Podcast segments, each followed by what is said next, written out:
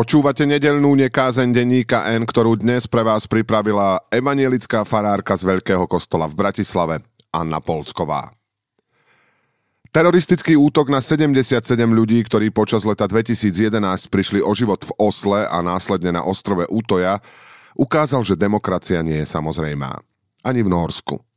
Na ostrove sa každý rok konajú mládežnícke tábory vedené mladými lídrami norskej robotníckej strany k tomu, aby si svoj postoj k životu vytvárali slobodne a zodpovedne nielen voči sebe a svojmu najbližšiemu okoliu, ale aj celej spoločnosti. Sem Breivik prišiel manifestovať svoje hodnoty. Nesúhlas s politikou, ktorá dáva priestor a núka domov každému, aj pristahovalcom. Kaviareň, kde vrah strieľal, je pustá. Ostali tu len nemí svetkovia, klavír, stará komoda a hodiny, na ktorých zastal čas.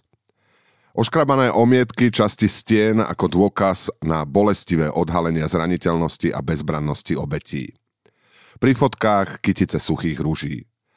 Na obvodovom múre nalepené texty SMS správ mladých ľudí, keď uprostred masakra komunikovali s rodičmi, pre mnohých posledné.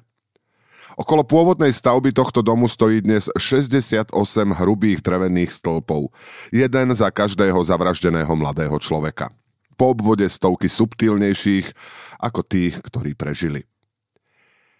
Je pozoruhodné, ako Nóri pristúpili k spracovaniu útoku. Niekoľko rokov sa celé týmy ľudí venovali preživším a pozostalým. Navštevovali ich, počúvali, hľadali spôsob, ako tento priestor zadefinovať. Nestačilo im poňať ho ako pamätné miesto. Po rokoch skúmania dospeli ku konsenzu, že sa tu budú mladí ľudia stretávať naďalej. Chcú sa tu učiť a angažovať. Nie, demokracia nie je samozrejmá.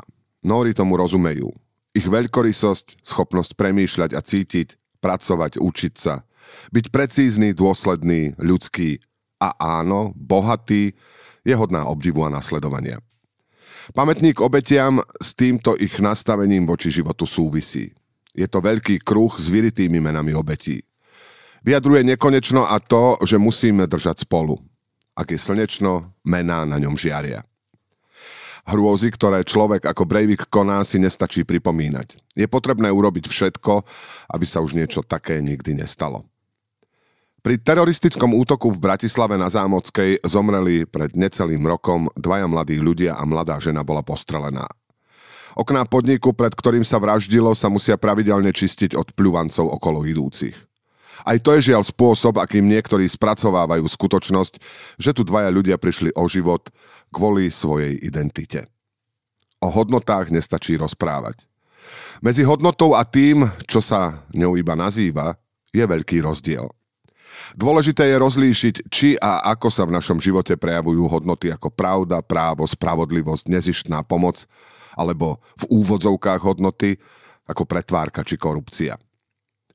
Predvolebné kampane rôznych politických strán, aj tých, čo sa odvolávajú na kresťanskú vieru, sú plné slov o hodnotách.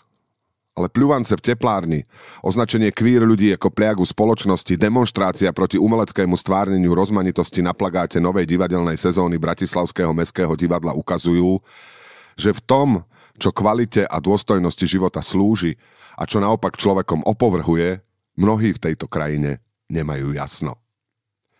V Norsku vedia, že o demokraciu a slobodu v spoločnosti i cirkvi treba neustále zápasiť.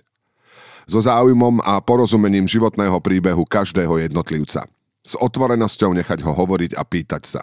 S rešpektom, s láskou.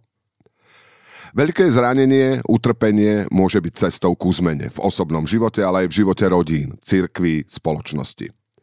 Nestane sa to však automaticky, podarí sa to len vtedy, keď sa so zlomovými udalosťami odvážime konfrontovať. Sú veci, ktoré neovplyvníme, nedajú sa zvrátiť.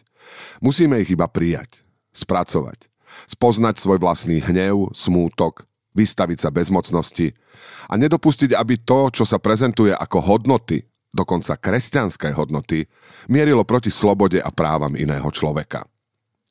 Ak sa od násilia a prejavov podnecujúcich nenávisť nebudeme dištancovať, stávame sa spolupáchateľmi. Násilie začína slovami, paradoxne heslami o ochrane rodín, viery či národných tradícií. V minulosti sa však ukázalo, že ak sa istá skupina ľudí označí za tých, ktorí spoločnosti škodia, môže to viesť až k masovému vyvražďovaniu a likvidácii. Nenávistná retorika v našom verejnom priestore, z ktorej je zrejme, že človek vidí v názorovom oponentovi nepriateľa, pramení často zo strachu a ten z nevedomosti, z neochoty počúvať, kriticky premýšľať a poznávať. Predpokladom ku zmene je rešpektovanie hodnoty každého človeka – je jedno, akú má farbu pleti, náboženské presvedčenie, vzdielanie, sexuálnu orientáciu či sociálny status. Všetci sme si rovní pred Bohom a na základe toho sa musíme jedni k druhým správať. Nie nenávisť, ale láska je nádejou pre budúcnosť. Počúvali ste nedelnú nekázeň denníka N, ktorú dnes pre vás pripravila evanielická farárka z Veľkého kostola v Bratislave Anna Polcková.